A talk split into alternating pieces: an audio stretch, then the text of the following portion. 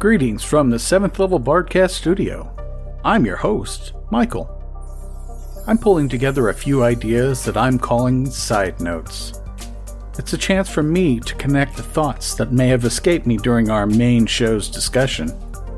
My first objective is an exercise to help me process some of the heady topics that we have covered. My second objective creates the context and presents my background in this narrative. Please enjoy. GMs of all stripes have thought about the idea of creating a game world for their stories. They will consider the type of game that they want to run and shape their ideas around that, but the first seeds of a gaming world lie in the ideas of starting with a creation story and the mythology that will begin. These first thoughts often start with the same components and explode into universe shaping events. Yet, no matter how you begin, the world that you create needs to share a few common, often relatable pieces. Now, part of me wants to drag you off into the woods and speak of anthropology and archaeology and mythology in terms that would quickly turn this conversation into a research paper with little to no entertainment in the gaming hobby. However, I can't simply leave these roots of my own education to the wayside. So instead, I'll use a few parts from those fields of study and give you a few items to consider when building your gaming world. Let's start with the simple method of world creation called the creation myth. Cultures around the world have various creation myths that connect to the traditions practiced by the people. With these beginnings, a GM can play with the traditions, cultures, and eventually the religions of the world to map out the setting elements for the players to use. Quickly, let me define those words tradition, culture, and religion. In the simplest terms, these are the points that a group of people follow to become a civilization that grows beyond its origins. First, the people will develop traditions, which are simple daily practices that can be connected to the cyclical lives of the people in an environment. A sample tradition is celebrating an anniversary. It marks the full rotation of the seasons or calendar year. Cultures is the grouping of traditions by a people that begins to outline the annual practices of the group. In a small village, these might be a string of holidays that help to celebrate or mark the end of a season. These start to separate a group of people from neighboring people to the point that they are foreign to each other. An example would be the rival cultures that exists between the early tribes of men who might fight over the ideas behind the culture's traditions. Religion grows from the culture that has started to spread and proselytize the traditions that their early people established. The spread of the culture into neighboring lands can pull more and more people into the civilization under the original traditions. It also starts to define how each day must be lived and how actions must honor or reflect the aspects of the divine. The divine becomes personified ideas and control how those ideas help their followers. Religions can pull in multiple cultures, but the absorbed traditions start to bend to the original traditions. With that in mind, the creation myths become the origin story for the traditions cultures, and religions. They are the primordial source of the civilizations that will exist in the world you are creating. Many creation myths begin with the personification of celestial bodies like the sun and the moon. They represent the simplest characteristics from a simpler time, the beginning. The broad strokes of ideas like order and chaos, light and dark, or male and female come together in a struggle that releases creative energies that will birth the entire universe. For example, Tiamat was the feminine entity of primordial energies representing the salt water who consummated with Abzu, the masculine entity of life giving fresh waters. Their mating created the first generation of deities that would rule over the early civilizations of our world. What does this tell you when you consider the simplistic characteristics that each represents? Can you think of two universal elements that brought your world into being? With Abzu and Tiamat, they show that the world was given life when the two sources of water mixed and created the first beings. Perhaps in your world, a similar pairing gave the world form like fire and ice. It's a fun exercise to start with two ideas and bring them together to form everything.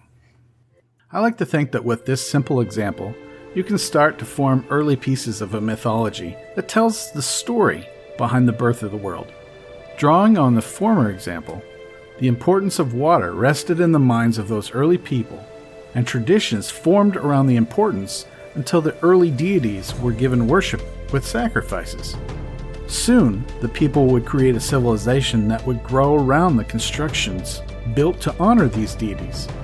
After that, people would search for an explanation to every aspect of the world through these divine beings, and their myths would expand.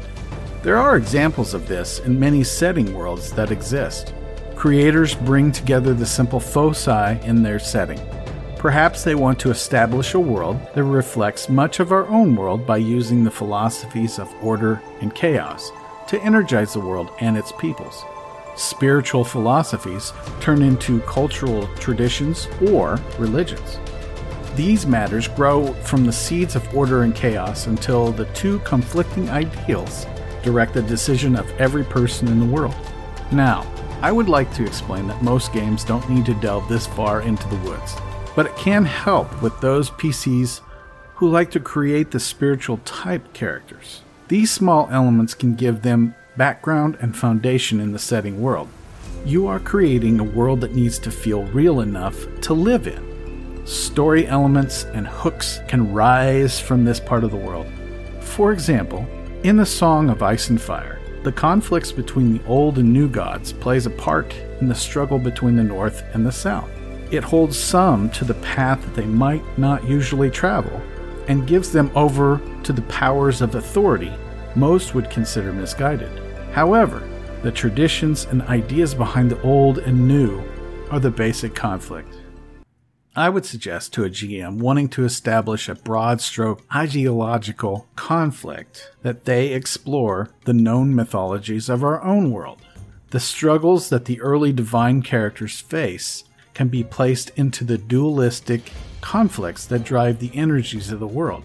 I have used the idea that within the legends of the Five Rings, the society is driven by the conflict of honorable and dishonorable actions. Where do the PC's actions fall?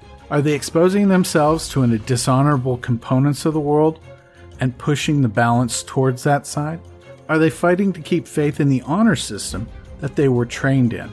It is a struggle that each must face, but it isn't always a simple answer.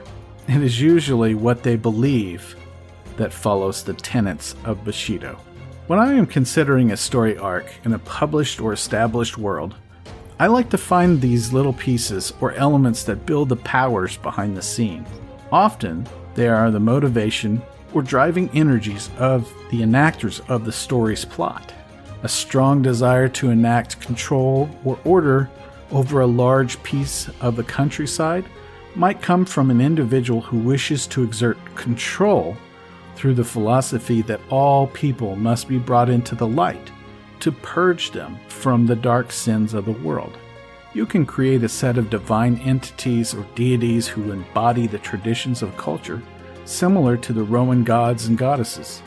The strong masculine power found in Jupiter finds its way into everyday life of every person living in the Roman Republic and Roman Empire.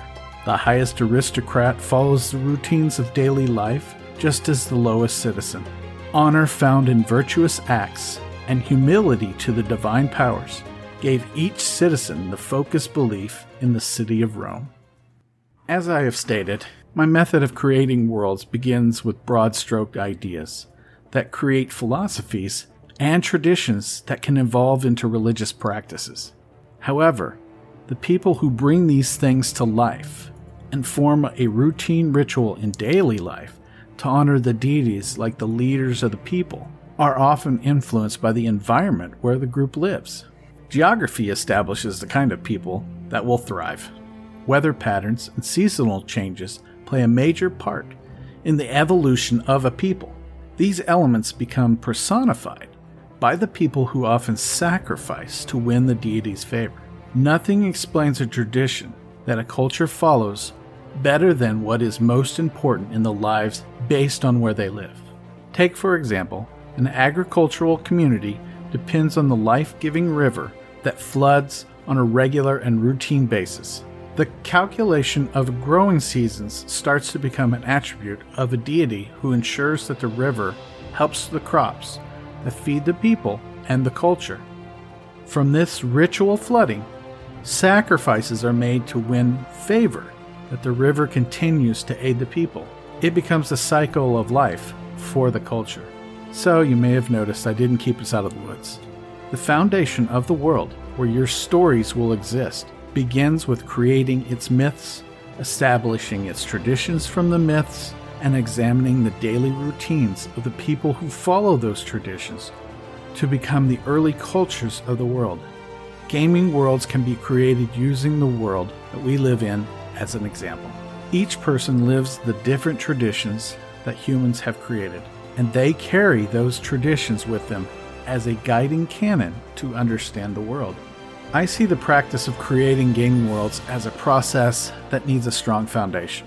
You are welcome to come back to the creation myths and everything that I have covered here because no way is correct. It is a matter of what works for the individual. I personally use the creation myth as a stepping stone. I don't always finish or set the myths in stone. I like to have a general idea of what started the entire world and how it helps with my stories. If necessary, I can alter some of the details to fit a piece of a current story, as creation myths are often without exact details. To me, the world starts with a framework and completes itself as the game is played. I don't believe everything must be hard and fast, but many stories spring from the dueling philosophies of the world's creation conflict. Find the story that you want to tell and share that narrative with your players. This has been a production of 7th Level Bardcast. Copyright 2020. Listeners are free to use this episode in any non commercial endeavor, so long as credit is provided to 7th Level Bardcast. You can find links to previous shows, resources, and our social media at 7thlevelbardcast.com. Also, through our Discord link on the website, we invite our audience to join us to offer feedback or suggest a topic, or for a quick conversation. If you wish to support the show, like, subscribe, and review on your favorite podcatcher. Music provided by J. Jin and E9. So I Am an Islander, Hayden Folker, Scott Buckley, VGM Mark H, and ESCP.